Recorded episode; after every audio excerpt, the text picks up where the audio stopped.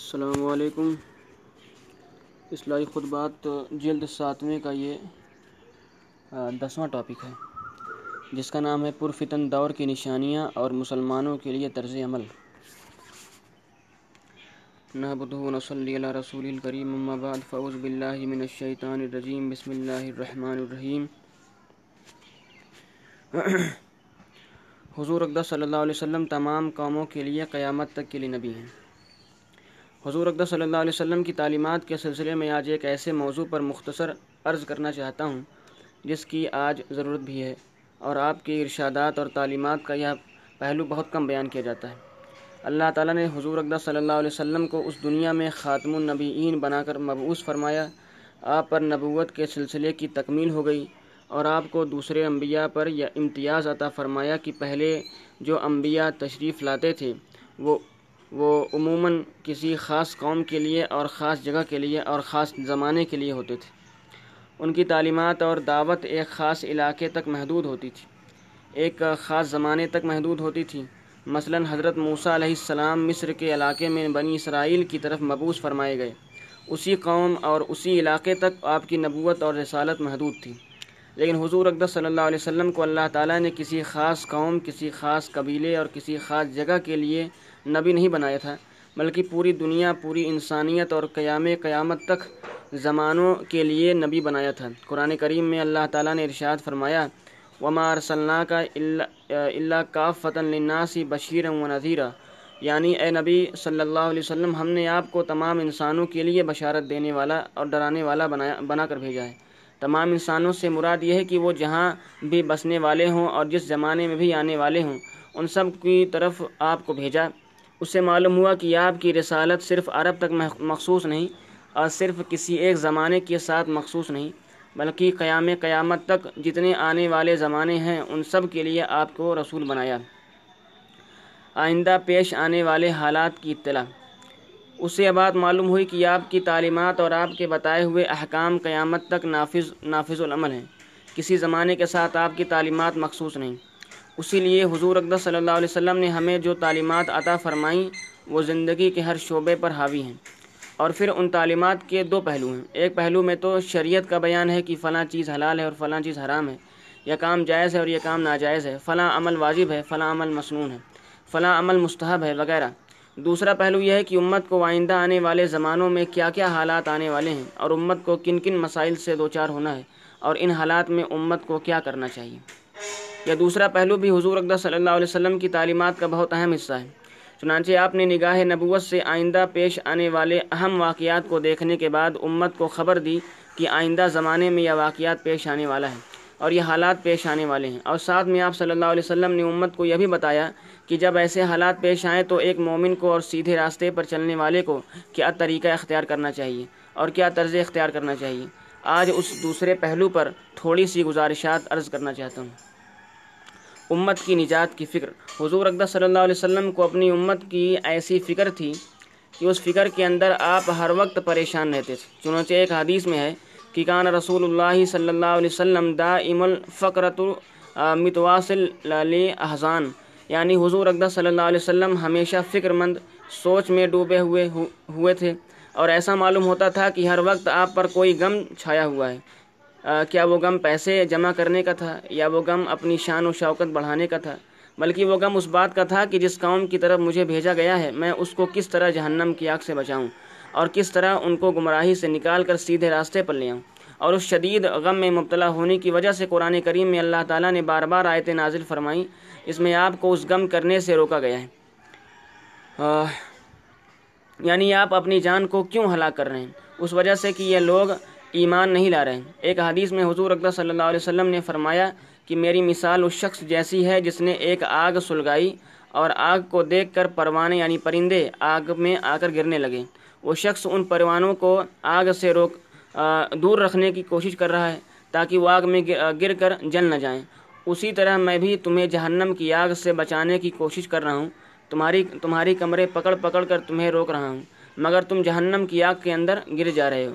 آپ کو اپنی امت کی اتنی فکر تھی اور صرف اس امت کی فکر نہیں تھی بلکہ جو آپ کے زمانے میں موجود تھی بلکہ آئندہ آنے والے زمانے کے لوگوں کی بھی آپ کو فکر تھی۔ آئندہ کیا کیا فتنے آنے والے ہیں؟ چنانچہ آپ نے آئندہ آنے والے لوگوں کو بتایا کہ تمہارے زمانے میں کیا کیا حالات پیش آنے والے ہیں۔ چنانچہ تقریباً تمام حدیث کی کتابوں میں ایک مستقل باب ابواب الفتن کے نام سے موجود ہے۔ اس میں ان حدیث کو جمع کیا گیا ہے، جن میں حضور اقدس صلی اللہ علیہ وسلم نے آنے والے فتنوں کے بارے میں لوگوں کو بتایا اور ان کو خبردار کیا کہ دیکھو، آئندہ زمانے میں یا یا فتنے آنے والے ہیں۔ چنانچہ ایک حدیث میں حضور اقدس صلی اللہ علیہ وسلم نے ارشاد فرمایا یعنی کہ آئندہ زمانے میں فتنے تمہارے گھروں میں اس طرح گریں گے جیسے بارش کے قطرے گرتے ہیں۔ بارش کے قطروں سے اس لیے تشبیح دی کہ جس طرح بارش کا پانی کثرت سے گرتا ہے، اسی طرح وہ فتنے بھی کثرت سے آئیں گے۔ اور دوسری یہ کہ بارش کا پانی جس طرح مسلسل گرتا ہے کہ ایک قطرے کے بعد دوسرا قطرہ، دوسرے کے بعد فوراً تیسرا قطرہ، اسی طرح دو فتنے بھی مسلسل اور لگاتار آئیں گے کہ ابھی ایک فتنہ آ کر ختم نہیں ہوگا کہ دوسرا فتنہ کھڑا ہو جائے گا۔ دوسرے کے بعد تیسرا آئے گا اور یہ فتنے تمہارے گھروں میں آ کر گریں گے۔ ایک دوسری حدیث میں حضور اقدس صلی اللہ علیہ وسلم نے ارشاد فرمایا عنقریب اندھیری رات کو تاریکیوں کی طرح تاریک فتنے ہوں گے۔ یعنی جس طرح تاریک رات میں انسان کو کچھ نظر نہیں آتا کہ کہاں جائیں، راستہ کہاں ہے، اسی طرح ان فتنوں کے زمانے میں بھی یا سمجھ میں نہیں آئے گا کہ انسان کیا کرے اور کہاں اور کیا نہ کرے اور وہ فتنے تمہارے پورے معاشرے اور ماحول کو گھیر لیں گے۔ اور بظاہر تمہیں ان سے کوئی جائے پناہ نظر نہیں آئے گی۔ اور آپ نے فرمایا کہ فرمایا کہ ان فتنوں سے پناہ کی دعا بھی مانگا کرو اور یہ دعا کیا کرو۔ اللہم انی نعوذ بکا من الفتنہ ما ظہر منہا وما باطنا وما بطنا اے اللہ، ہم آنے والے فتنوں سے آپ کی پناہ چاہتے ہیں۔ ظاہری فتنوں سے بھی اور باطنی فتنوں سے بھی پناہ چاہتے ہیں۔ دونوں قسم کے فتنوں سے پناہ مانگا مانگا کرو۔ اور یہ دعا حضور اقدس صلی اللہ علیہ وسلم کی معمولات کی دعاؤں میں شامل تھی۔ فتنہ کیا ہے؟ اب اس کو سمجھنا چاہیے کہ فتنہ کیا چیز ہے۔ کس کو فتنہ کہتے ہیں؟ اور اس فتنے کے دور میں ہمارے اور آپ کے لیے حضور اقدس صلی اللہ علیہ وسلم کی تعلیم کیا ہیں؟ اور اس میں ہمیں کیا کرنا چاہیے؟ اب یہ لفظ تو ہم صبح و شام استعمال کرتے ہیں کہ یہ بڑے فتنے کا دور ہے۔ قرآن کریم میں بھی فتنہ کا لفظ کئی بار آیا ہے۔ ایک جگہ فرمایا کہ ولفتنتر ولفتنتا اشد من القتل یعنی اللہ کے نزدیک فتنہ قتل سے بھی زیادہ شدید چیز ہے۔ فتنے کے معنی اور مفہوم۔ فتنہ عربی زبان کا لفظ ہے، لغت میں اس کے معنی ہے سونے یا چاندی وغیرہ کو آگ پر پگھلا کر اس کا کھرا کھوٹا معلوم کرنا۔ آگ میں تپا کر اس کی حقیقت سامنے آ جاتی ہے کہ یہ خالص ہے یا نہیں۔ اسی وجہ سے اس لفظ کو آزمائش اور امتحان کے معنی میں بھی استعمال کیا جانے لگا۔ چنانچہ فتنے کے دوسرے معنی ہوئے آزمائش۔ لہٰذا جب انسان پر کوئی تکلیف یا مصیبت آئے یا پریشانی آئے اور اس کے نتیجے میں انسان کی اندر اندرونی کیفیت کی آزمائش ہو جائے کہ وہ انسان ایسی حالت میں کیا طرز عمل اختیار کرتا ہے۔ ایسا اس وقت صبر کرتا ہے یا واویلا کرتا ہے؟ فرما بردار رہتا ہے یا نافرمان ہو جاتا ہے؟ اس آزمائش کو بھی فتنہ کہا جاتا ہے۔ عادی شریف میں فتنے کا لفظ۔ عادی شریف میں فتنے کا لفظ جس چیز کے لیے استعمال ہوا ہے، وہ یہ ہے کہ کسی بھی وقت کوئی ایسی صورت حال پیدا ہو جائے جس میں حق مشتبہ ہو جائے، چھپ جائے۔ اور حق و باطل میں امتیاز فرق کرنا مشکل ہو جائے۔ صحیح اور غلط میں امتیاز باقی نہ رہے۔ یہ پتہ نہ چلے کہ سچ کیا ہے اور جھوٹ کیا ہے۔ جب یہ صورت حال پیدا ہو جائے تو یہ کہا جائے گا کہ یہ فتنے کا دور ہے۔ اسی طرح معاشرے کے اندر گناہ، فسق و فجور، نافرمانیاں عام ہو جائیں تو اس کو بھی فتنہ کہا جاتا ہے۔ اسی طرح جو چیز حق نہ ہو، اس کو حق سمجھنا اور جو چیز دلیل ثبوت نہ ہو، اس کو دلیل ثبوت سمجھ لینا بھی ایک فتنہ ہے۔ جیسے آج کل صورت حال یہ ہے کہ اگر کسی سے دین کی بات کہو کہ فلاں کام گناہ ہے یا ناجائز ہے، بدعت ہے، جواب میں وہ شخص کہتا ہے کہ ارے یہ کام تو سب کر رہے ہیں۔ اگر یہ کام گناہ اور ناجائز ہے تو پھر ساری دنیا یہ کام کیوں کر رہی ہے؟ یہ کام تو سعودی عرب میں بھی ہو رہا ہے۔ آج کے دور میں یہ ایک نئی مستقل دلیل ایجاد ہو چکی ہے کہ ہم نے یہ کام سعودی عرب میں ہوتے ہوئے دیکھا ہے۔ اس کا مطلب یہ ہے کہ جو کام سعودی عرب میں ہوتا ہے وہ یقینی طور پر حق اور درست ہے۔ یہ بھی ایک فتنہ ہے۔ کہ جو چیز حق کی دلیل نہیں تھی، اس کو دلیل دلیل سمجھ لیا۔ اسی طرح شہر کے اندر بہت سارے جماعتیں کھڑی ہو گئیں اور یہ پتہ نہیں چل رہا ہے کہ کون حق پر ہے اور کون باطل پر ہے۔ کون صحیح کہہ رہا ہے اور کون غلط کہہ رہا ہے۔ اور حق و باطل کے درمیان امتیاز کرنا مشکل ہو گیا، یہ بھی فتنہ ہے۔ دو جماعتوں کی لڑائی فتنہ ہے۔ اسی طرح دو مسلمان یا مسلمانوں کی جماعتیں آپس میں لڑ پڑیں اور ایک دوسرے کے خلاف برسر پیکار آ جائیں۔ اور ایک دوسرے کے خون کے پیاسے ہو جائیں اور یہ پتہ چلنا مش، پتہ چلانا مشکل ہو جائے کہ حق پر کون ہے اور باطل پر کون ہے۔ تو یہ بھی ایک فتنہ ہے۔ ایک حدیث شریف میں حضور اقدس صلی اللہ علیہ وسلم نے ارشاد فرمایا، جب دو مسلمان تلواریں لے کر آپس میں لڑنے لگیں تو قاتل اور مقتول دونوں جہنم میں جائیں گے۔ ایک صحابی نے سوال کیا کہ یا رسول اللہ، صلی اللہ علیہ وسلم، قاتل کا جہنم میں جانا تو ٹھیک ہے، اس لیے کہ اس نے ایک مسلمان کو قتل کر دیا، لیکن مقتول جہنم میں کیوں جائے گا؟ حضور اقدس صلی اللہ علیہ وسلم نے جواب میں فرمایا کہ مقتول اس لیے جہنم میں جائے گا کہ وہ بھی اسی ارادے سے ہتھیار لے کر نکلا تھا کہ میں دوسرے کو قتل کر دوں۔ اس کا داؤں چل جاتا تو یہ قتل کر دیتا، لیکن اس کا داؤں چل گیا، اس لیے اس نے قتل کر دیا۔ اب ان میں سے کوئی بھی اللہ کے لیے نہیں لڑ رہا تھا، بلکہ دنیا کے لیے، دولت کے لیے اور سیاسی مقاصد کے لیے لڑ رہا تھا۔ اور دونوں ایک دوسرے کے خون کے پیاسے تھے، لہٰذا دونوں جہنم میں جائیں گے۔ قتل و غارت گری فتنہ ہے۔ ایک اور حدیث میں حضور اقدس صلی اللہ علیہ وسلم نے ارشاد فرمایا یعنی لوگوں پر ایک ایسا زمانہ آئے گا جس میں حرج بہت زیادہ ہو جائے گا۔ صحابہ کرام رضی اللہ عنہم نے عرض پوچھا کہ یہ حرج کیا چیز ہے؟ آپ نے فرمایا کہ قتل و غارت گری یعنی اس زمانے میں قتل و غارت گری بے حد ہو جائے گی اور انسان کی جان مچھر، مکھی سے زیادہ بے حقیقت ہو جائے گی۔ اور حدیث میں حضور اقدس صلی اللہ علیہ وسلم نے ارشاد فرمایا کہ یعنی لوگوں پر ایک ایسا زمانہ آئے گا کہ جس میں قاتل کو یہ معلوم نہیں ہوگا کہ میں نے کیوں قتل کیا اور مقتول کو یہ نہیں پتہ چلے گا کہ میں کیوں قتل کیا گیا۔ آج کے زمانے کے جو موجودہ حالات پر نظر ڈال لو اور حضور اقدس صلی اللہ علیہ وسلم کے ان الفاظ کو پڑھ لو۔ ایسا لگتا ہے کہ حضور اقدس صلی اللہ علیہ وسلم نے اس اس زمانے کو دیکھ کر یہ الفاظ ارشاد فرمائے تھے۔ پہلے زمانے میں تو یہ ہوتا تھا کہ یہ معلوم نہیں ہوتا تھا کہ کس نے مارا، لیکن یہ معلوم ہوتا تھا کہ یہ شخص کیوں مارا گیا۔ مثلا مال چھینے کی وجہ سے مارا گیا، ڈاکو نے مار دیا، دشمنی کی وجہ سے مار دیا گیا، مارنے، مارے جانے کے اسباب سامنے آ جاتے تھے۔ لیکن آج یہ حال ہے کہ ایک شخص ہے جس کسی نے نہ کچھ لینا، نہ دینا، نہ کسی سیاسی جماعت سے تعلق، نہ کسی سے کوئی جھگڑا، بس بیٹھے بٹھائے مارا گیا۔ یہ ساری باتیں حضور اقدس صلی اللہ علیہ وسلم صاف صاف بتا گئے۔ مکہ مکرمہ کے بارے میں حدیث۔ ایک حدیث میں جو حضرت عبداللہ بن عمر رضی اللہ عنہ سے مروی ہے، حضور اقدس صلی اللہ علیہ وسلم نے مکہ مکرمہ کے بارے میں فرمایا، آج سے چند سال پہلے تک اس حدیث کا صحیح مطلب لوگوں کے سمجھ میں نہیں آ رہا تھا۔ لیکن اب سمجھ میں آ گیا۔ حدیث کا ترجمہ ہے کہ آپ نے فرمایا کہ جب مکہ مکرمہ کا پیٹ چاک کر دیا جائے گا اور اس میں نہروں نہروں جیسے راستے نکال دیے جائیں گے اور مکہ مکرمہ کی عمارتیں اس کے پہاڑوں سے زیادہ بلند ہو جائیں گی۔ جب یہ چیزیں نظر آئیں گی تو سمجھ لو کہ فتنے کا دور، فتنے کا وقت قریب آ گیا۔ مکہ مکرمہ کا پیٹ چاک ہونا۔ یہ حدیث چودہ سو سال سے حدیث کی کتابوں میں لکھی چل، لکھی چلی آ رہی ہے۔ اور اس حدیث کی تشریح کرتے کرتے وقت شراہ حدیث حیران تھے کہ مکہ مکرمہ کا پیٹ کس طرح چاک ہوگا۔ اور نہروں جیسے راستے بننے کا کیا مطلب ہے؟ کیونکہ اس کا تصور کرنا مشکل تھا۔ لیکن آج کے مکہ مکرمہ کو دیکھا جائے تو ایسا معلوم ہوتا ہے کہ حضور اقدس صلی اللہ علیہ وسلم نے آج کے مکہ مکرمہ کو دیکھ کر یہ باتیں ارشاد فرمائی تھیں۔ آج مکہ مکرمہ کو چاک کر کے اس میں بے شمار سرنگیں نکال دی گئی ہیں۔ آج سے پہلے شراہ حدیث فرماتے تھے کہ اس وقت تو یہ مکہ مکرمہ کا علاقہ خشک اور سنگلاخ پہاڑی علاقہ تھا۔ لیکن آئندہ کسی زمانے میں اللہ تعالیٰ اس میں نہریں اور ندیاں جاری کر دیں گے۔ لیکن آج ان سر سرنگوں کو دیکھ کر یہ نظر آ رہا ہے کہ کس طرح مکہ مکرمہ کا پیٹ چاک کر دیا گیا۔ عمارتوں کا پہاڑوں سے بلند ہونا۔ دوسرا جمع، دوسرا جملہ آپ نے یہ فرمایا تھا کہ جب اس کی عمارتیں پہاڑوں سے بلند ہو جائیں گی، اس سے چند سال پہلے تک کسی کے تصور میں بھی یہ بات نہیں آ سکتی تھی کہ مکہ مکرمہ میں پہاڑوں سے بھی زیادہ بلند عمارتیں بن جائیں گی، کیونکہ سارا مکہ پہاڑوں کے درمیان کھڑا ہوا تھا۔ لیکن آج مکہ مکرمہ میں جا کر دیکھ لیں کہ کس طرح پہاڑیں پہاڑوں سے بلند عمارتیں بنی ہوئی ہیں۔ اس حدیث سے معلوم ہو رہا ہے کہ حضور اقدس صلی اللہ علیہ وسلم نے چودہ سو سال پہلے آج کے حالات گویا اپنی آنکھوں سے دیکھ کر بیان فرما دیے ہیں۔ اللہ تعالیٰ کے عطا فرمودہ وحی اور علم کے ذریعے یہ ساری باتیں اور روز روشن کی طرح آشکار کر دی گئی تھیں۔ آپ نے ایک ایک چیز کھول کھول کر بیان فرما دی کہ آئندہ زمانے میں کیا ہونے والا ہے۔ اور آپ نے یہ بتایا کہ اس زمانے میں مسلمانوں کو کیا کیا مشکلات اور فتنے پیش آنے والے ہیں۔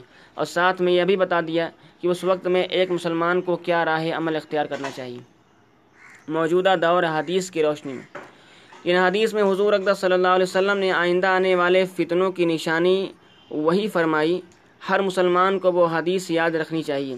حضرت مولانا محمد یوسف لدھیانی رحمۃ اللہ علیہ مدظلم نے ایک کتاب عصر حاضر حدیث کے آئینے میں کے نام سے تحریر فرمائی ہے۔ اس کتاب میں انہوں نے فتنوں سے متعلق تمام حدیث کو جمع کرنے کی کوشش کی ہے۔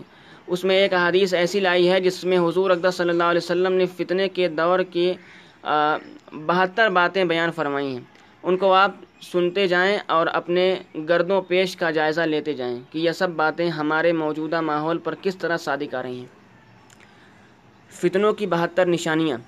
حضرت حضیفہ رضی اللہ عنہ سے روایت ہے کہ حضور اقدس صلی اللہ علیہ وسلم نے ارشاد فرمایا کہ قیامت کے قریب بہتر باتیں پیش آئیں گی۔ پہلا، لوگ نمازیں غارت کرنے لگیں گے یعنی نمازوں کا اہتمام رخصت ہو جائے گا۔ یہ بات اگر اس زمانے میں کہی جائے تو کوئی زیادہ تعجب کی بات نہیں سمجھی جائے گی۔ اس لیے کہ آج مسلمانوں کی اکثریت ایسی ہے جو نماز کی پابند نہیں الیاز باللہ۔ لیکن حضور اقدس صلی اللہ علیہ وسلم نے یہ بات اس وقت ارشاد فرمائی تھی جب نماز کو کفر اور ایمان کے درمیان احاد فاصل قرار دیا گیا تھا۔ اس زمانے میں مومن کتنا ہی برے سے برا ہو، فاسق، فاجر ہو، بدکار ہو، لیکن نماز نہیں چھوڑتا تھا۔ اس زمانے میں آپ نے ارشاد فرمایا کہ لوگ نمازیں غارت کرنے لگیں گے۔ دوسرا، امانت ضائع کرنے لگیں گے۔ یعنی جو امانت ان کے پاس رکھی جائے گی، اس میں خیانت کرنے لگیں گے۔ تیسرا، سود کھانے لگیں گے۔ چوتھا، جھوٹ کو حلال سمجھنے لگیں گے۔ یعنی یعنی جھوٹ ایک فن یعنی آرٹ اور ہنر بن جائے گا۔ پانچواں، معمولی معمولی معمولی باتوں پر خون ریزی کرنے لگیں گے۔ ذرا سی بات پر دوسروں کی جان لے لیں گے۔ چھٹا، اونچی اونچی، بلند کیا یہ؟ اونچی اونچی بلڈنگیں بنائیں گے۔ ساتواں، دین بیچ کر دنیا جمع کریں گے۔ آٹھواں، قطع رحمی یعنی رشتہ داری کو توڑنا۔ سے بدسلوکی ہو یہ یعنی رشتہ داروں سے بدسلوکی بدسلوکی ہوگی۔ نواں انصاف یا نایاب ہو جائے گا۔ چھٹا جھوٹ سچ بن جائے گا۔ گیارہ لباس ریشم کا پہنا جائے گا۔ بارہواں ظلم عام ہو جائے گا۔ تیرہ طلاقوں کی کثرت ہوگی۔ چودہ کیا یہ ناگہانی موت عام ہو جائے گی۔ یعنی ایسی موت عام ہو جائے گی جس کا پہلے سے پتہ نہیں ہوگا۔ پہلے اچانک پتہ چلے گا کہ فلاں شخص ابھی زندہ ٹھیک ٹھیک تھا اور اب مر گیا۔ پندرہ، خیانت کرنے والے کو امین سمجھا جائے گا یعنی امانت دار سمجھا جائے گا۔ الٹا۔ چھٹا امانت دار کو خائن سمجھا جائے گا یعنی خیانت کرنے والا سمجھا جائے گا۔ یعنی امانت دار پر تہمت لگائی جائے گی کہ یہ خائن ہے، خیانت کرنے والا ہے۔ سترہ، جھوٹے کو سچا سمجھا جائے گا۔ آٹھواں، سچے کو جھوٹا کہا جائے گا۔ انیس، تہمت درازی عام ہو جائے گی۔ یعنی لوگ ایسے دوسرے دوسرے پر جھوٹی تہمت لگائیں گے۔ بیسواں، بارش کے باوجود گرمی ہوگی۔ اکیس، لوگ اولاد کی خواہش کرنے کے بجائے اولاد سے گراہ گراہیت کریں گے۔ یعنی جس طرح لوگ اولاد ہونے کی دعائیں کرتے ہیں، اس کے بجائے لوگ یہ دعائیں کریں گے کہ اولاد نہ ہو۔ چنانچہ آج دیکھ لیں کہ خاندانی منصوبہ بندی ہو رہی ہے۔ اور یہ نعرہ لگا لگا رہے ہیں کہ بچے دو ہی اچھے بائیس، کمپنیوں کے ٹھاٹ ہوں گے۔ کیا یہ؟ کمینوں کے ٹھاٹ ہوں گے۔ یعنی کہ کمینے لوگ بڑے ٹھاٹ سے عیش و عصرت کے ساتھ زندگی گزاریں گے۔ تیئیس شریفوں کا ناک میں دم آ جائے گا۔ یعنی کہ شریف لوگ شرافت کو لے کر بیٹھے بیٹھیں گے تو دنیا سے کٹ جائیں گے۔ چوبیس امیر اور وزیر جھوٹ کے عادی ہو جائیں گے۔ یعنی سربراہ حکومت اور اس کے آوان و انصار و انصار اور وزرا یعنی وزیر جھوٹ کے عادی ہو جائیں گے اور صبح و شام جھوٹ بولیں گے۔ پچیسواں امین خیانت کرنے لگیں گے۔ اور چھبیسواں سردار ظلم پیشہ ہوں گے۔ ظلم پیشہ ہوں گے، ظلم کریں گے۔ اور ستائیسواں عالم اور قاری بدکار ہوں گے۔ یعنی عالم بھی ہیں اور قرآن کریم کی تلاوت بھی کریں گے، مگر بدکار ہیں۔ علیہ باللہ اٹھائیس لوگ جانوروں کی کھالوں کا لباس پہنیں گے۔ انتیسواں، مگر ان کے دل مردار سے زیادہ بدبودار ہوں گے۔ یعنی لوگ جانوروں کی کھالوں سے بنے ہوئے اعلیٰ درجے کے لباس پہنیں گے، لیکن ان کے دل مردار سے زیادہ بدبودار ہوں گے۔ تیسواں، اور کیا یہ ایلوے سے زیادہ کڑوے ہوں گے، پتہ نہیں کیا ہے۔ اکتیس، سونا عام ہو جائے گا۔ سونا چاندی، سونا عام ہو جائے گا۔ تیئیس بتیس، چاندی کی مانگ ہو، مانگ ہوگی۔ تینتیس، گناہ زیادہ ہو جائیں گے۔ چوبیس، امن کم ہو جائے گا شانتی کم ہو جائے گی۔ پینتیس، قرآن کریم کے نسخوں کو آراستہ کیا جائے گا اور اس پر نقش و نگار بنایا جائے گا۔ اور بتیس سوری، چھتیس مسجدوں میں نقش و نگار کیے جائیں گے۔ سینتیس اونچے اونچے مینار بنیں گے۔ اڑتیس لیکن دل ویران ہوں گے۔ انتالیس، شرابیں پی جائیں گی۔ چالیس، شرعی سزاؤں کو معطل کر دیا جائے گا، ٹال دیا جائے گا۔ نہیں دیا جائے گا۔ اکتالیس، لانڈی اپنے آقا کو جنے گی یعنی کہ بیٹی ماں پر حکمران بیٹی ماں پر حکمرانی کرے گی اور اس کے ساتھ ایسا سلوک کرے گی جیسے آقا اپنی کنیز کے ساتھ سلوک کرتا ہے۔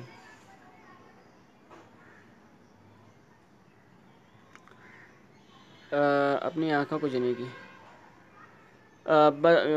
بیالیس، جو لوگ ننگے پاؤں، ننگے بدن، غیر مہذب ہوں گے، وہ بادشاہ بن جائیں گے۔ کمینے اور بیچ اور بیچ ذات کے لوگ جو نسبی اور اخلاق کے اعتبار سے کمینے اور نیچے درجے کے سمجھے جاتے ہیں، وہ سربراہ بن کر حکومت کریں گے۔ تیرالیس، تجارت میں عورت مرد کے ساتھ شرکت کرے گی۔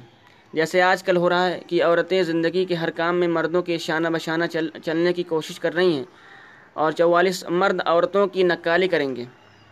اور اڑتالیس پینتالیس، عورتیں مردوں کی نکالی کریں گی۔ یعنی مرد عورتوں جیسا حلیہ بنائیں گے اور عورتیں مردوں جیسا حلیہ بنائیں گے۔ آج دیکھ لیں کہ نئے فیشن نے یہ حالت کر دی ہے کہ دور سے دیکھو تو پتہ لگانا مشکل ہے، ہوتا ہے کہ یہ مرد ہے یا عورت ہے۔ اور چھیالیس غیر اللہ کے کی قسمیں کھائی جائیں گی۔ یعنی قسم تو صرف اللہ کی یا اللہ کی صفت کی اور قرآن قرآن کی کھانا جائز ہے۔ دوسری چیزوں کی قسم کھانا حرام ہے۔ لیکن اس وقت لوگ اور چیزوں کی قسم کھائیں گے۔ مثلا تیرے تیرے سر کی قسم وغیرہ۔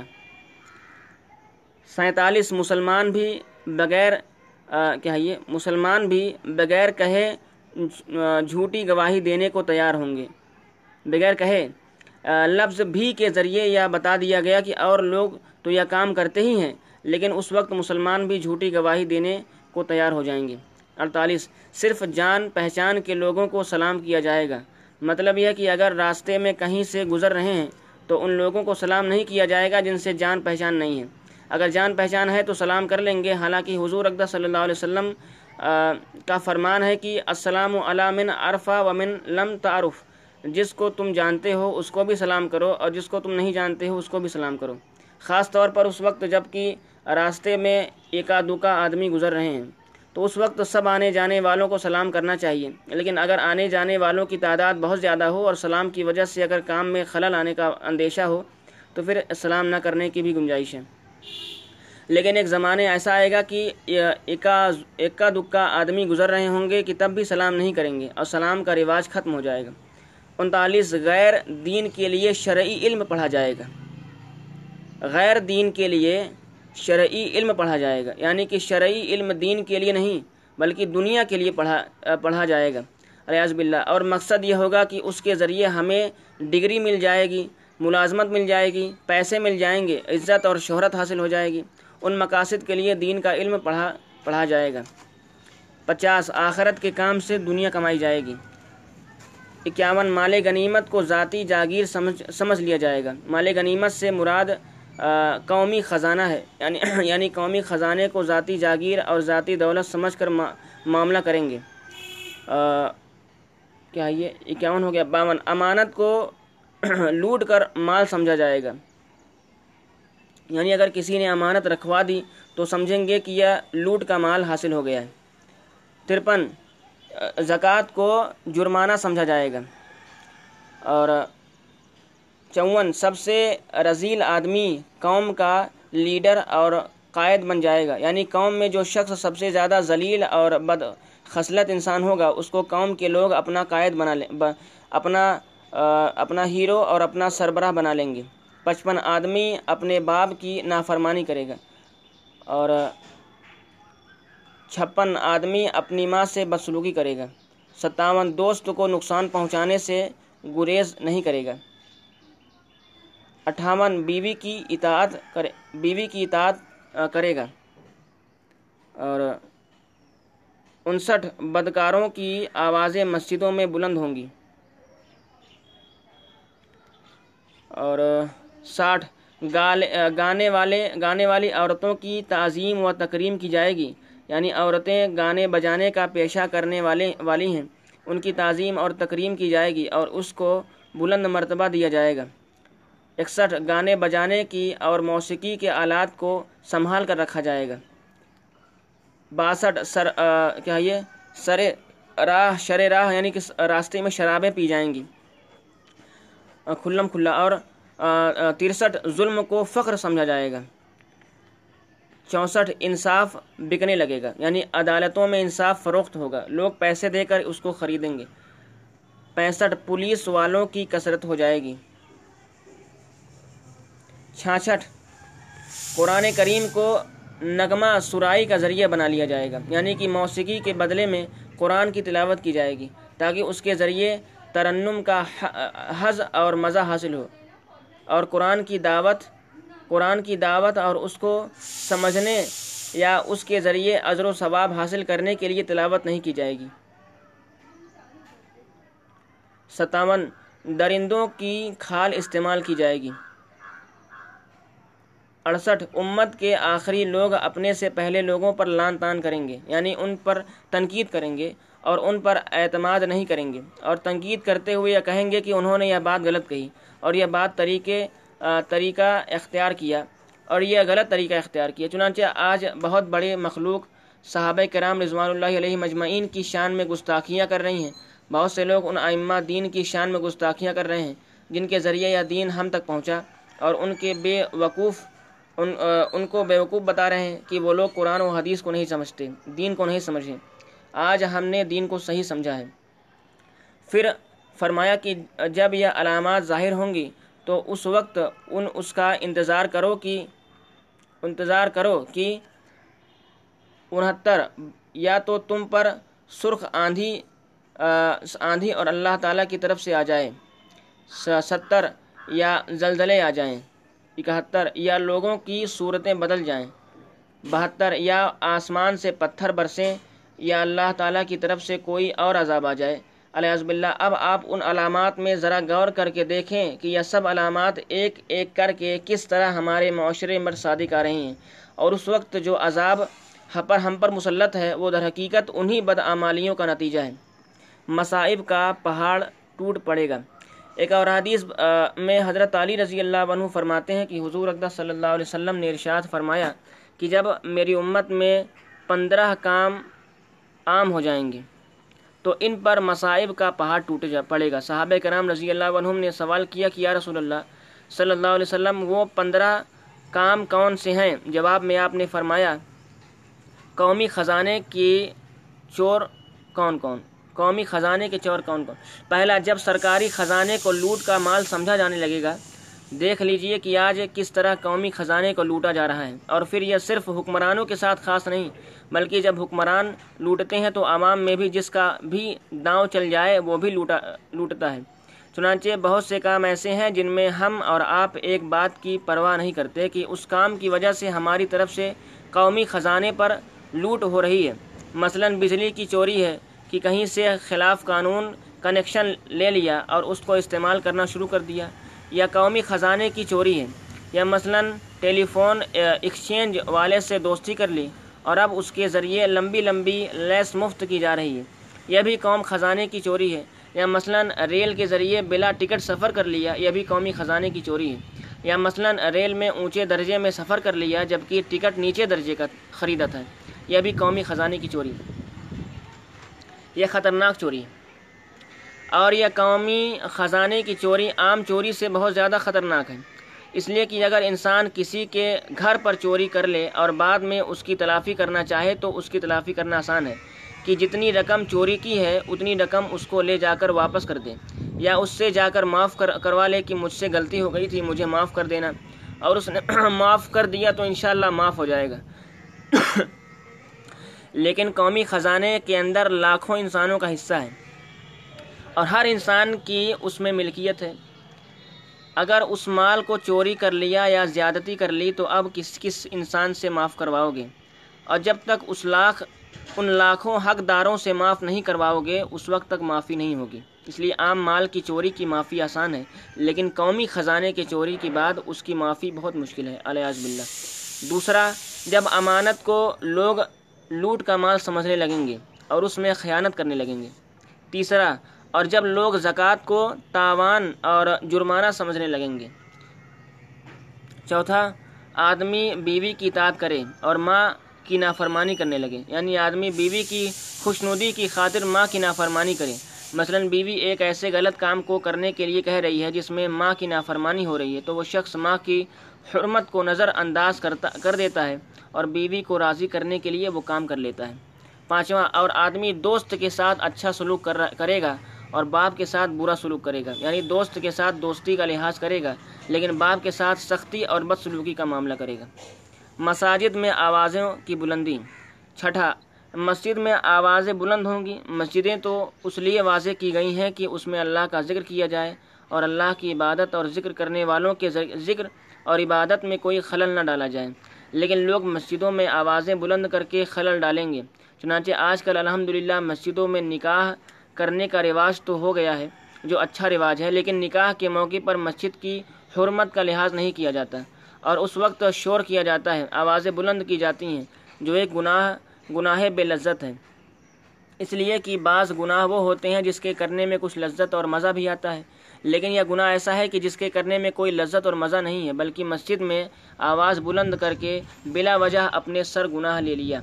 ساتواں، قوم کا لیڈر ان کا ذلیل اترین آدمی ہوگا۔ آٹھواں، آدمی کا عزت اس کے شر کے خوف سے، آدمی کی عزت اس کے شر کے یعنی اس سے ڈر کے کی جائے گی، اس کے شر کے خوف سے کی جانے لگے گی کہ اگر اس کی عزت نہیں کروں گا تو یہ مجھے کس، کسی نہ کسی مصیبت میں پھانس دے گا۔ دسواں، اور شرابیں پی جانے لگیں گی، گیارہواں، ریشم پہنا جائے گا۔ گھروں میں گانے والی عورتیں۔ بارہواں گانے بجانے والی عورتیں رکھی جائیں گی اور موسیقی کے آلات سنبھال سنبھال کر رکھے جائیں گے یا اس وقت حضور اقدس صلی اللہ علیہ وسلم فرما رہے ہیں جب ان باتوں کا تصور بھی نہیں تھا۔ اور حضور اقدس صلی اللہ علیہ وسلم نے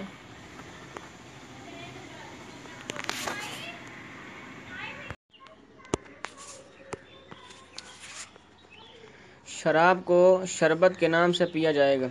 ایک اور حدیث میں حضور اقدس صلی اللہ علیہ وسلم نے ارشاد فرمایا کہ جب میری امت کے لوگ شراب کو شربت کہہ کر حلال کرنے لگیں، مثلا شراب کو کہیں کہ یہ تو ایک شربت ہے، اس کو حرام ہونے کا کیا مطلب؟ چنانچہ آج لوگوں نے اس موضوع پر کتابیں اور مقالے لکھ دیے ہیں کہ موجودہ شراب حرام نہیں ہے، اور قرآن کریم میں شراب کے لیے کہیں حرام کا لفظ نہیں آیا، اس لیے شراب حرام نہیں۔ اور یہ جو بہر ہے، یا جو یا جو کا پانی ہے یہ ہے یا جو یہ جو کا پانی ہے، اور جس طرح دوسرے شربت ہوتے ہیں، یہ بھی ایک شربت ہے، اس طرح آج شراب کو حلال کرنے پر دلائل پیش کیے جا رہے ہیں۔ یہ وہی بات ہے جس کو خبر، جس کی خبر حضور اقدس صلی اللہ علیہ وسلم نے آج سے چودہ سو سال پہلے دے دی تھی۔ سود کو تجارت کا نام دیا جائے گا۔ اور جب میری امت کے لوگ سود کو تجارت کہہ کر حلال کرنے لگے کہ یہ سود بھی ایک تجارت ہے، جیسے آج کل کہا جا رہا، کہا جا رہا ہے کہ یہ تو بینکوں میں جو سود کا کا لین دین ہو رہا ہے، یہ تجارت کی ہی ایک شکل ہے۔ اگر اس کو بند کر دیا تو ہماری تجارت ختم ہو جائے گی۔ رشوت کو ہدیہ کا نام دیا جائے گا۔ اور جب میری امت کے لوگ رشوت کو ہدیہ یعنی گفٹ کہہ کہہ کر حلال کرنے لگیں، مثلا رشوت دینے والا یہ کہے کہ یہ ہم نے آپ کو ہدیہ دیا ہے، اور رشوت لینے والا رشوت کو ہدیہ کہہ کر اپنے پاس رکھ لے۔ حالانکہ حقیقت میں وہ رشوت ہے۔ چنانچہ آج کل یہ سب کچھ ہو رہا ہے اور زکوٰۃ کے مال کو مال تجارت بنا لیں تو اس وقت اس امت کی ہلاکت کا وقت آ جائے گا۔ الیاز باللہ۔ یہ چاروں باتیں جو حضور اقدس صلی اللہ علیہ وسلم نے ارشاد فرمائی، وہ ہمارے موجودہ دور پر پوری طرح صادق آ رہی ہیں۔ کیا یہ کشنوں پر سوار ہو کر مسجد میں آنا؟ ایک حدیث میں حضور اقدس صلی اللہ علیہ وسلم نے ارشاد فرمایا کہ آخری دور میں فتنے کے زمانے میں جب میا، جب میاسرے پر سوار ہو کر آئیں گے اور مسجد کے دروازوں پر اتریں گے۔ میاسرے عربی زبان میں بڑے عالیشان ریشمی کپڑے کو کہتے ہیں، جو اس زمانے میں بہت شان و شوکت اور دبدبے والے لوگ اپنے گھوڑے کے زین پر ڈال ڈالا کرتے تھے اور بطور کشن کے استعمال کرتے تھے۔ گویا کہ آپ نے فرمایا کہ کشنوں پر سواری کر کے مسجد کے دروازوں پر اتریں گے۔ پہلے زمانے میں اس کا تصور مشکل تھا کہ لوگ کشینوں پر سوار پر سواری کر کے کس طرح آ کر مسجد کے دروازوں پر اتریں گے۔ لیکن آج، لیکن اب کاریں ایجاد ہو گئیں۔ تو دیکھو کہ کس طرح لوگ کاروں میں سوار ہو کر آ رہے ہیں اور مسجد کے دروازوں پر اتر رہے ہیں۔ عورتیں لباس پہننے کے باوجود ننگی ہوں گی۔ آگے فرما کہ ان کا، ان کی عورتیں لباس پہننے کے باوجود ننگی ہوں گی۔ پہلے زمانے میں اس کا تصور بھی مشکل تھا کہ لباس پہننے کے باوجود کس طرح ننگی ہوں گی، لیکن آج آنکھوں سے نظر آ رہا ہے کہ لباس پہننے کے باوجود عورتیں کس طرح ننگی ہیں۔ اس لیے کہ بات، یا تو وہ لباس اتنا باریک ہے کہ جسم اس کے، اس سے نظر آ رہا ہے، یا لباس اتنا مختصر اور چھوٹا ہے کہ لباس پہننے کے باوجود اعضا پورے نہیں چھپے، یا وہ لباس اتنا چست ہے کہ اس کی وجہ سے سارے اعضا نمایاں ہو رہے ہیں۔ عورتوں کے بال اونٹ کے کوہان کی طرح۔ آگے فرمایا یعنی یعنی پف۔ آگے فرمایا کہ ان عورتوں کے سروں پر اونٹ کے کوہان جیسے بال ہوں گے۔ یا حدیث بھی ان حدیث میں سے ہے کہ پچھلے علماء اس کی شرح کے وقت حیران ہوتے تھے کہ اونٹوں کے کوہان جیسے بال کیسے ہوں گے۔ اس لیے کہ اونٹوں کا کوہان تو اٹھا ہوا اونچا ہوتا ہے، بال کس طرح اونچے اونچے ہو جائیں گے۔ لیکن آج اس دور نے ناقابل تصور چیز کو حقیقت بنا کر آنکھوں کے سامنے دیکھ لیا۔ اور موجودہ دور کی عورتوں کی جو تشبیح آپ صلی اللہ علیہ وسلم نے فرمائی تھی، اس سے بہتر تشبیح کوئی اور نہیں ہو سکتی تھی۔ یہ عورتیں ملعون ہیں۔ آگے فرمائے کہ ایسی عورتوں پر لانت بھیجو، اس لیے کہ ایسی عورتیں ملعون ہیں۔ اللہ تعالیٰ نے عورت کو ایک ایسی چیز بنایا ہے جو اپنے دائرے کے اندر محدود رہے۔ اور جب یہ عورت بے پردہ باہر نکلتی ہے تو حدیث شریف میں ہے کہ شیطان اس کی تانگ تانگ جھانک میں لگ جاتا ہے۔ اور فرمایا کہ جب عورت خوشبو لگا کر بازاروں کے اندر جاتی ہے تو اللہ تعالیٰ کی طرف سے اس پر لانت ہوتی ہے اور فرشتے ایسی عورت پر لانت بھیجتے ہیں۔ لباس کا مقصد اصلی۔ لباس کا اصل مقصد یہ ہے کہ اس کے ذریعے اسطر عورت حاصل ہو جائے۔ قرآن کریم کا ارشاد ہے کہ ہم نے لباس اس لیے اتارا تاکہ وہ تمہارے سطر کو چھپائے اور زینت کا سامان ہو۔ لہٰذا جو لباس سطر کو نہ چھپائے تو اس کا یہ مطلب ہوا کہ لباس کا جو اصل مقصد تھا وہ فوت کر دیا گیا۔ اور جب اصل مقصد فوت ہو گیا تو لباس پہننے کے باوجود وہ لباس پہننے والا برہنہ ہے، ننگا ہے۔ خدا کے لیے اس کا اہتمام کریں کہ لباس ہمارا دوست ہو۔ آج کل اچھے خاصے دیندار نمازی پرہیزگار لوگوں کے اندر بھی اس کا اہتمام ختم ہو گیا ہے۔ لباس میں اس کی پرواہ نہیں کہ اس میں پردہ پورا ہو رہا ہے یا نہیں۔ انہی چیزوں کا وبال آج ہم لوگوں ہم لوگ بھگت رہے ہیں۔ لہٰذا کم از کم اپنے گھرانوں میں اور اپنے خاندانوں میں اس کا اہتمام کر لیں کہ لباس شریعت کے مطابق ہو اور اس میں پردہ کا لحاظ ہو۔ اور حضور اقدس صلی اللہ علیہ وسلم کی لانت کی وعید سے محفوظ ہو دوسری قوم مسلمانوں کو کھائیں گی۔ ایک حدیث میں حضرت صوبان رضی اللہ عنہ فرماتے ہیں کہ حضور اقدس صلی اللہ علیہ وسلم نے ارشاد فرمایا، تم پر ایک ایسا وقت آنے والا ہے کہ دنیا کی دوسری قومیں تمہیں کھانے کے لیے ایک دوسرے کو دعوت دیں گی۔ جیسے لوگ دسترخوان پر بیٹھ کر دوسروں کو کھانے کی دعوت دیتے ہیں۔ مثلا دسترخوان بچھا ہوا ہے، اس پر کھانے چنے ہوئے ہیں اور اس پر ایک آدمی بیٹھا ہے۔ اتنے میں دوسرا شخص آ گیا تو پہلا اس سے کہتا ہے کہ آؤ کھانا تناول فرماؤ اور کھانے میں شریک ہو جاؤ۔ اسی طرح ایک ایک وقت آئے گا کہ، آئے گا کہ اس وقت مسلمانوں کا دسترخوان بچھا ہوا ہوگا اور مسلمان کی حیثیت ایسی ہوگی جیسے دسترخوان پر کھانا ہوتا ہے۔ اور بڑی بڑی قومیں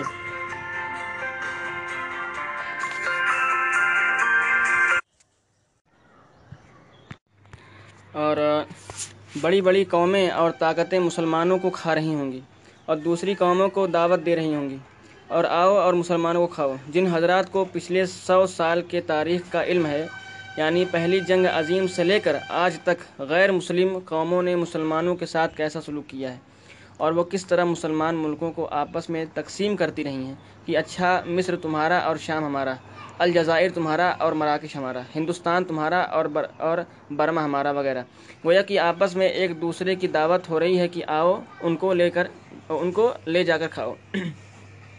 مسلمان تنگ کیا یہ؟ تنکوں کی طرح ہوں گے۔ جب حضور اقدس صلی اللہ علیہ وسلم نے مسلمانوں کی حالت صحابہ کرام کے سامنے بیان فرمائی تو کسی صحابی نے سوال کیا کہ یا رسول اللہ صلی اللہ علیہ وسلم، کیا اس وقت ہماری تعداد بہت کم رہ جائے گی؟ جس کی وجہ سے دوسرے لوگ مسلمانوں کو کھانے لگیں گے اور دوسروں کو بھی کھانے کی دعوت دینے لگیں گے۔ جواب میں حضور اقدس صلی اللہ علیہ وسلم نے ارشاد فرمایا کہ نہیں، اس وقت تمہاری تعداد بہت زیادہ ہوگی۔ چنانچہ آج مسلمانوں کی تعداد ایک ارب سے زیادہ ہے۔ گویا کہ دنیا سے ایک تہائی آبادی مسلمانوں کی ہے۔ لیکن تمہاری مثال ایسی ہوگی جیسے سیلاب میں بہتے ہوئے بے شمار بلبلے تنگے ہوتے ہیں۔ یعنی جیسے ایک پانی کا سیلاب آ جا رہا ہے اور اس میں بے شمار بلبلے گرے ہوئے ہیں۔ جس کی کوئی گنتی نہیں ہو سکتی، لیکن وہ تنگے سیلاب میں بہے چلے جا رہے ہیں۔ ان تنگوں کی اپنی کوئی طاقت نہیں، اپنی کوئی اپنا اپنا اپنا کوئی فیصلہ نہیں، اپنا کوئی اختیار نہیں۔ پانی جہاں بہا کر لے جا رہا ہے، وہاں جا رہے ہیں۔ مسلمان بزدل ہو جا، ہو جائیں گے۔ آگے فرمائے کہ اللہ تعالیٰ تمہارے دشمنوں کے دل سے تمہارا روب نکال لیں گے اور تمہارے دلوں میں کمزوری اور بزدلی آ جائے گی۔ ایک صحابی نے سوال کیا کہ یا رسول اللہ صلی اللہ علیہ وسلم، یہ کمزوری اور بزدلی کیا چیز ہے؟ گویا کہ صحابہ کرام رضی اللہ عنہم کی سمجھ میں یہ بات نہیں آ رہی کہ مسلمان اور بزدل، مسلمان اور کمزور، یہ کیسے ہو سکتا ہے؟ جواب میں حضور اقدس صلی اللہ علیہ وسلم نے فرمایا کہ کمزوری یہ ہے کہ دنیا کی محبت دل میں آ جائے گی اور موت سے نفرت ہو جائے گی۔ اور موت کا مطلب یہ ہے کہ اللہ تعالیٰ سے ملاقات، گویا کہ اللہ تعالیٰ کی ملاقات سے نفرت ہو جائے گی اور اس وقت یہ فکر ہو جا ہوگی کہ دنیا حاصل ہو، پیسہ حاصل ہو، شہرت اور عزت حاصل ہو، چاہے حلال طریقے سے یا حرام طریقے سے ہو۔ صحابہ کرام رضی اللہ عنہم کی بہادری۔ صحابہ کرام رضوان اللہ علیہ مجمعین کا حال یہ تھا کہ جب ایک غزوے میں ایک صحابی اکیلے رہ گئے، سامنے سے تین، چار کافر، مسلح جنگوں، جنگجو پہلوان قسم کے آ گئے۔ یا صحابی تنہا تھے، انہوں نے آگے بڑھ کر ان سے مقابلہ کرنا چاہا تو اتنے میں دوسرے صحابہ کرام رضی اللہ عنہم وہاں پہنچ گئے۔ اور انہوں نے کہا کہ تم اکیلے ہو اور یہ زیادہ ہیں۔ اور بڑے جنگجو اور پہلوان قسم کے لوگ بھی ہیں۔ اس لیے اس وقت بہتر ہے کہ، کی طرح طرح کی طرح، دے جاؤ اور مقابلہ نہ کرو۔ اور ہمارے لشکر کے آنے کا انتظار کر لو۔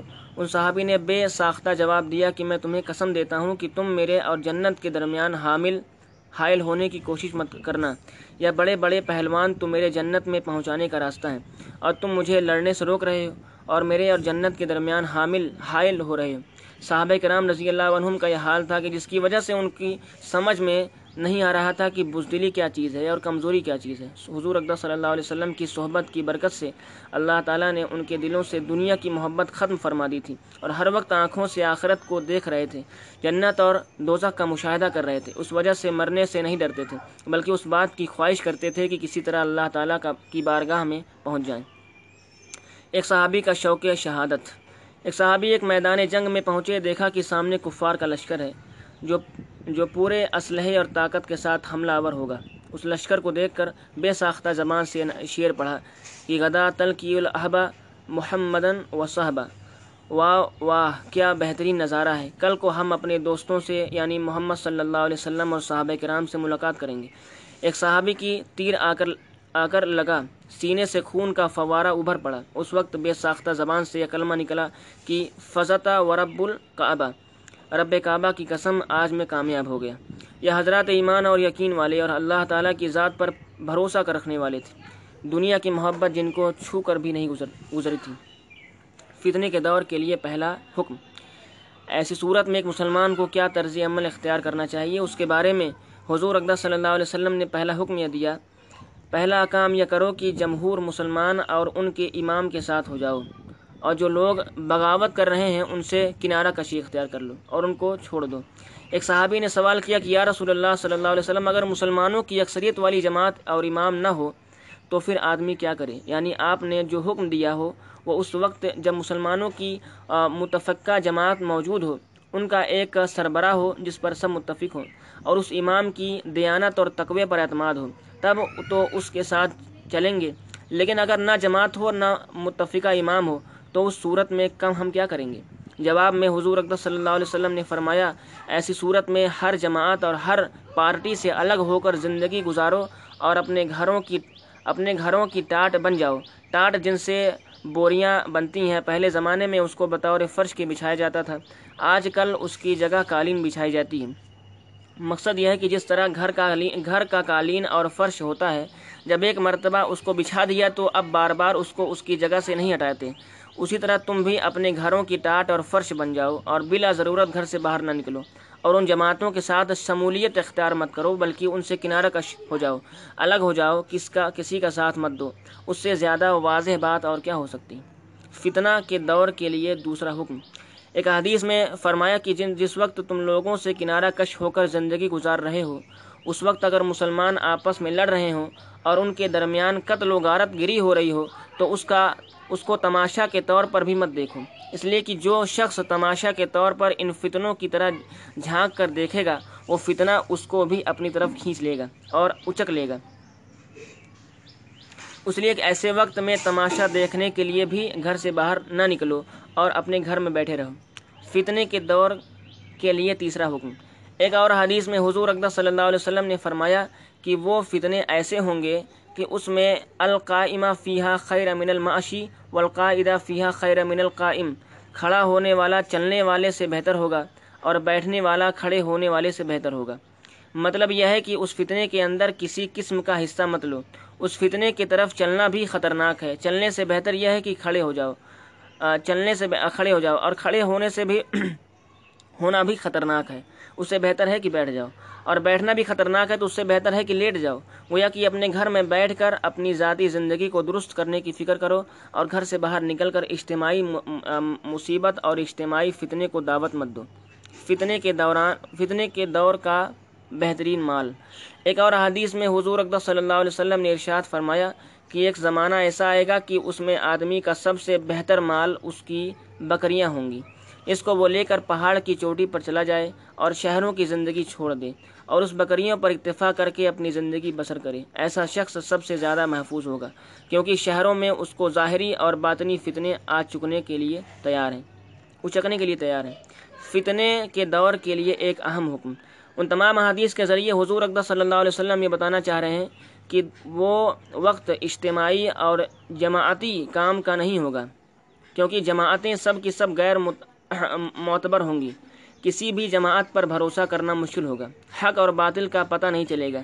اس لیے کہ ایسے وقت میں اپنی ذات کو ان فتنوں سے بچا کر اللہ تعالیٰ کی اطاعت میں لگا کر کسی طرح اپنی ایمان کو قبر تک لے جاؤ۔ اس فتنوں سے بچا کر صرف یہی ایک راستہ ہے، جو آیت میں میں نے شروع میں تلاوت کی ہے، وہ بھی اسی سیاق میں آئی ہے۔ فرمایا کہ اے ایمان والوں، اپنی ذات کی خبر لو، اپنے آپ کو درست کرنے کی فکر کرو۔ اگر تم ہدایت پر آ گئے تو پھر جو لوگ گمراہی کی طرف جا رہے ہیں، ان کی گمراہی تم کو کوئی نقصان نہیں پہنچائے گی۔ اگر تم نے اپنی اصلاح کی فکر کر لی۔ روایت میں آتا ہے کہ جب یہ آیت نازل ہوئی تو صحابہ کرام رضی اللہ عنہم نے سوال کیا کہ یا رسول اللہ صلی اللہ علیہ وسلم، یہ آیت تو بتا رہی ہے کہ بس انسان صرف اپنی فکر کرے اور دوسرے کی فکر نہ کرے۔ اور اگر کوئی دوسرا شخص غلط راستے پر جا رہا ہے تو اس کو جانے دے اور اس کو امر بالمعروف اور نہیں انل منکر نہ کرے۔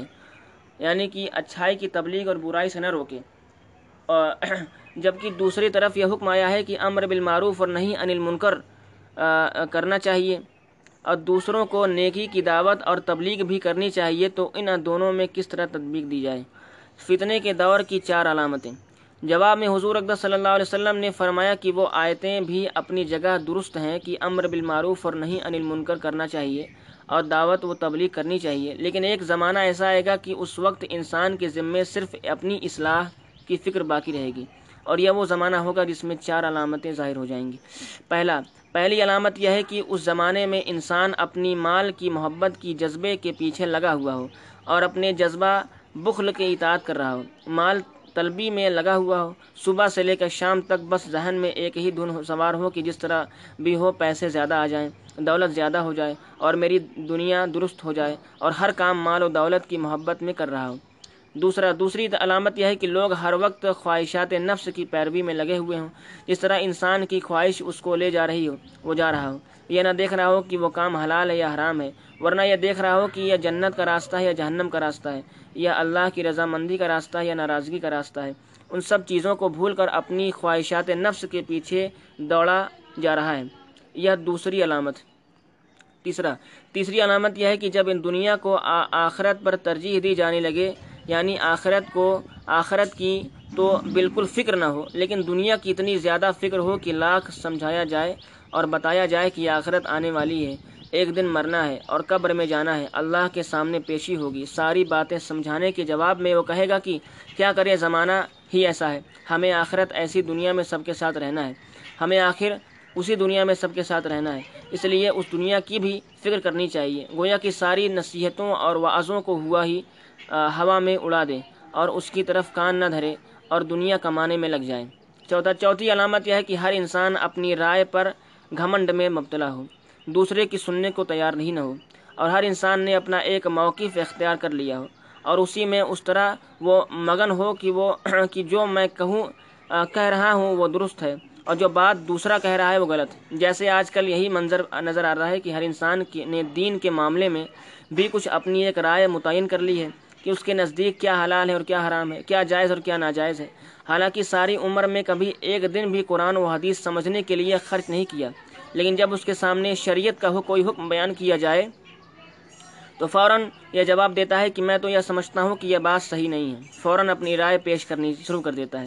اسی کے بارے میں حضور اقدس صلی اللہ علیہ وسلم نے فرمایا کہ ہر شخص اپنی رائے پر گھمنڈ میں مبتلا ہوگا۔ بہرحال جس زمانے میں یہ چار علامتیں ظاہر ہو جائیں یعنی جب مال کی محبت کی اطاعت ہونے لگے لوگ خواہشات نفس کے پیچھے پڑ جائیں۔ دنیا کو آخرت پر ترجیح دی جا رہی ہو اور ہر شخص اپنی رائے پر گھمنڈ میں مبتلا ہو۔ اس وقت اپنی ذات کو بچانے کی فکر کرو اور عام لوگوں کی فکر چھوڑ دو۔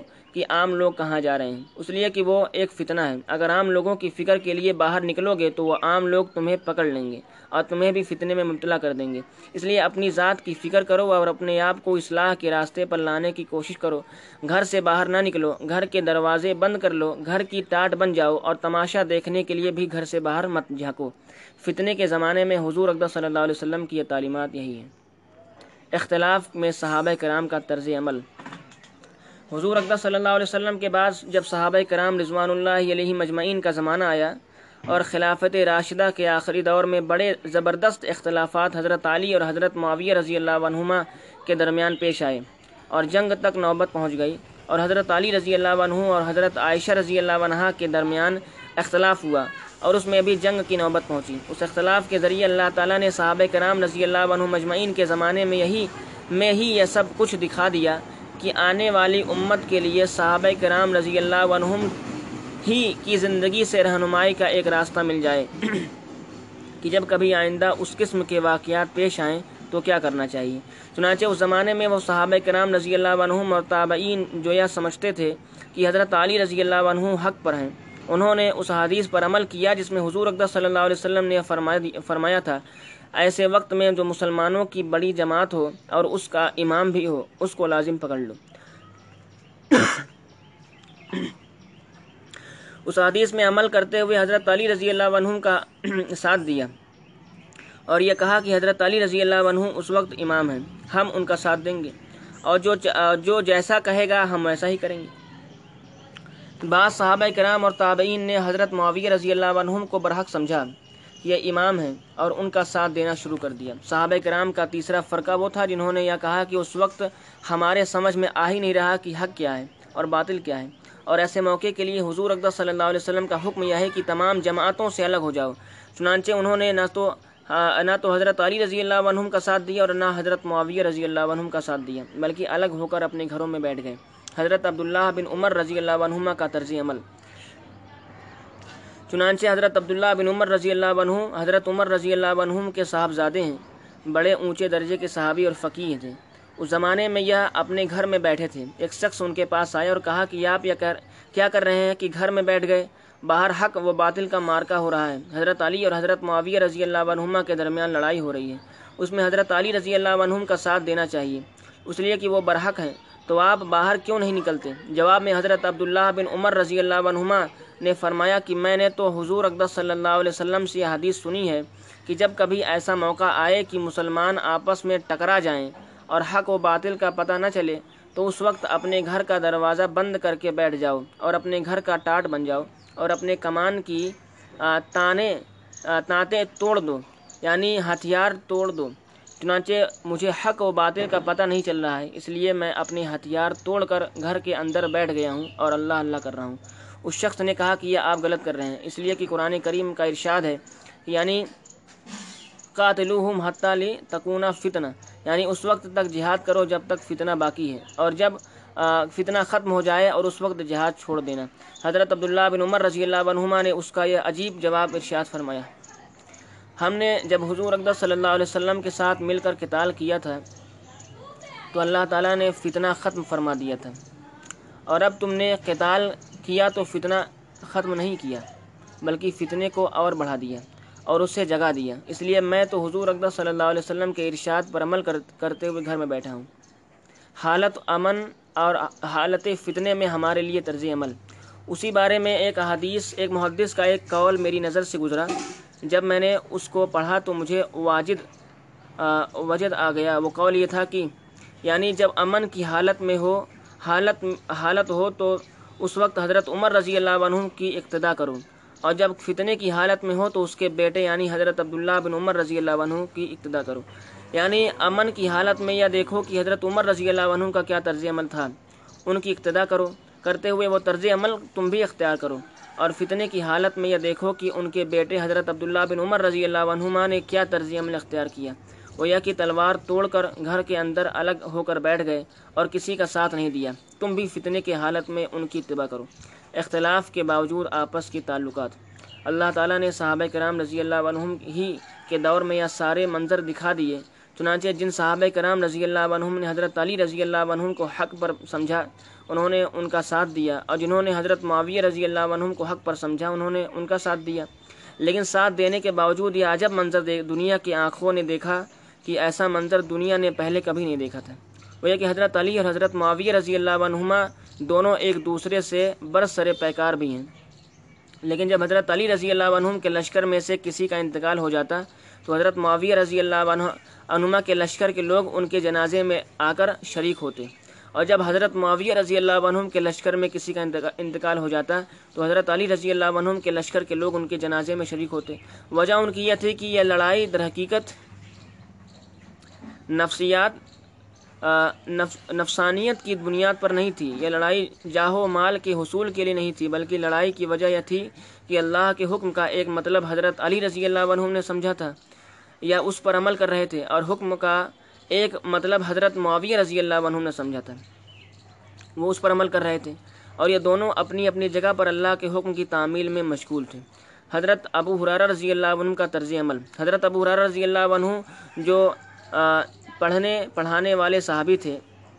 میرے والد حضرت صاحب رحمۃ اللہ علیہ فرمایا کرتے تھے کہ یہ مولوی قسم کے صحابی تھے اور ہر وقت پڑھنے، پڑھانے کی مشغلے میں لگے رہتے تھے۔ ان کا طرز عمل یہ تھا کہ یہ دونوں لشکروں میں دونوں کے پاس جایا کرتے تھے، کسی ایک کا ساتھ نہیں دیتے تھے۔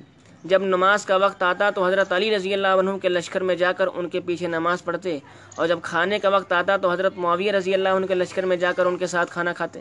کسی نے ان سے سوال کیا کہ حضرت آپ نماز تو حضرت علی رضی اللہ عنہ کے پیچھے پڑھتے ہیں اور کھانا حضرت معاویہ رضی اللہ عنہ کے ساتھ کھاتے ہیں۔ ایسا کیوں کرتے ہیں؟ جواب میں فرمایا کہ نماز وہاں اچھی ہوتی ہے اور کھانا یہاں اچھا میں ہوتا ہے۔ اس لیے کہ نماز کے وقت وہاں اور کھانے کے وقت وہاں چلا جاتا ہوں۔ صحابہ کرام رضی اللہ عنہم اجمعین نے ہمیں آپس کے اختلاف کرنے کا سلیقہ بھی سکھا دیا۔ حضرت امیر معاویہ رضی اللہ عنہ کا کیسر روم کو جواب۔ اس لڑائی کے عین دوران دوران جب ایک دوسرے کے فوجیں آمنے سامنے ایک دوسرے کے خلاف کھڑی ہیں، اس وقت کیسر روم کا ایک پیغام حضرت معاویہ رضی اللہ عنہ کے پاس آتا ہے کہ میں نے سنا ہے کہ تمہارے بھائی حضرت علی رضی اللہ عنہ نے تمہارے ساتھ بڑی زیادتی کی ہے۔ اور وہ حضرت عثمان رضی اللہ عنہ کے قاتلوں سے قصاص نہیں لے رہے ہیں۔ اگر تم چاہو تو میں تمہاری مدد مدد کے لیے بہت بڑا لشکر بھیج دوں تاکہ تم ان سے مقابلہ کرو۔ اس پیغام کو جو فوری جواب حضرت معاویہ رضی اللہ عنہ نے لکھ لکھا ہے، وہ یہ تھا کہ اے نصرانی بادشاہ یعنی عیسائی بادشاہ، تو یہ سمجھتا ہے کہ ہمارے آپس کے اختلاف کے نتیجے میں تو حضرت علی رضی اللہ عنہ پر حملہ آور ہوگا۔ یاد رکھ اگر تو نے حضرت علی رضی اللہ عنہ پر بڑی نگاہ ڈالنے کی ضرورت کی، تو حضرت علی رضی اللہ عنہ کے لشکر سے نمودار ہونے والا پہلا شخص جو تیری گردن اتارے گا وہ معاویہ رضی اللہ عنہ ہوگا۔ تمام صحابہ کرام رضی اللہ عنہ ہمارے لیے معزز اور مکرم ہیں۔ آج کل لوگ حضرات صحابہ کرام رضی اللہ عنہ کے بارے میں کیسے کیسے زبان اور اور درازیں زبان درازیاں کرتے ہیں۔ حالانکہ صحابہ کرام کی شان اور مرتبے کو سمجھنا کوئی آسان کام نہیں ہے۔ ان کے ان کے مداراک اور جذبے کو ہم نہیں پہنچ سکتے۔ آج ہم ان کی لڑائیوں کو اپنی لڑائیوں پر قیاس کرنا شروع کر دیتے ہیں کہ جس طرح ہمارے درمیان لڑائی ہوتی ہے اسی طرح ان کے درمیان بھی لڑائی ہوئی۔ حالانکہ ان کی ساری لڑائیاں اور ساری اختلافات کے ذریعے در حقیقت اللہ تعالیٰ آئندہ امت کے لیے رہنمائی کا راستہ پیدا کر رہے تھے کہ آئندہ زمانے میں جب کبھی ایسی حالات پیدا ہو جائیں تو امت کے لیے راستہ کیا ہے؟ چاہے وہ حضرت علی رضی اللہ عنہ ہو یا حضرت معاویہ رضی اللہ عنہ ہو یا الگ بیٹھے ہوئے حضرت عبداللہ بن عمر رضی اللہ عنہ ان میں سے ہر ایک نے ہمارے لیے ایک اسوائے حسنہ چھوڑا ہے، راستہ چھوڑا ہے۔ اس لیے کہ ان لوگوں کے دھوکے میں کبھی مت آنا جو صحابہ کرام رضی اللہ عنہم کے ان باہمی اختلافات کی بنیاد پر کسی ایک صحابی کی شان میں گستاخی یا زبان درازی کرتے ہیں۔ ارے، ان کے مقام تک آج کوئی پہنچ نہیں سکتا۔ حضرت امیر معاوی رضی اللہ عنہ کی للہیت اور خلوت۔ حضرت معاویہ رضی اللہ عنہ نے چونکہ اپنے بیٹے یزید کو اپنا ولی عہد بنا دیا تھا جس کی وجہ سے ان کے بارے میں لوگ بہت سی باتیں کرتے تھے۔ حالانکہ واقعہ لکھا ہے کہ ایک مرتبہ جمعہ کے خطبے میں عین جمعہ کے وقت ممبر پر کھڑے ہوئے کھڑے ہو کر یہ دعا کی کہ یا اللہ میں نے اپنے بیٹے یزید کو جو اپنا ولی عہد بنایا ہے، میں قسم کھا کر کہتا ہوں کہ اس کو ولی عہد بناتے وقت میرے ذہن میں سوائے امت محمدیہ کی فلاح کے کوئی اور بات نہیں تھی۔ اور اگر میرے ذہن میں کوئی بات ہو تو یہ دعا کرتا ہوں کہ یا اللہ قبل اس کے کہ میرا یہ حکم نافذ ہو، آپ اس کی روح قبض کر لیں۔ دیکھیے، کوئی باپ اپنے بیٹے کے لیے ایسی دعا نہیں کرتا۔ لیکن حضرت معاویہ رضی اللہ عنہ نے یہ دعا فرمائی۔ اس لیے کہ پتہ چلتا ہے کہ حضرت معاویہ رضی اللہ عنہ نے جو کچھ کیا، وہ خلوص کے ساتھ کیا۔ انسان سے غلطی ہو سکتی ہے۔ پیغمبروں کے علاوہ ہر ایک سے غلطی ہو سکتی ہے۔ غلط فیصلہ ہو سکتا ہے، لیکن آپ نے جو کچھ فیصلہ کیا، وہ اخلاص کے ساتھ اللہ کے لیے کیا۔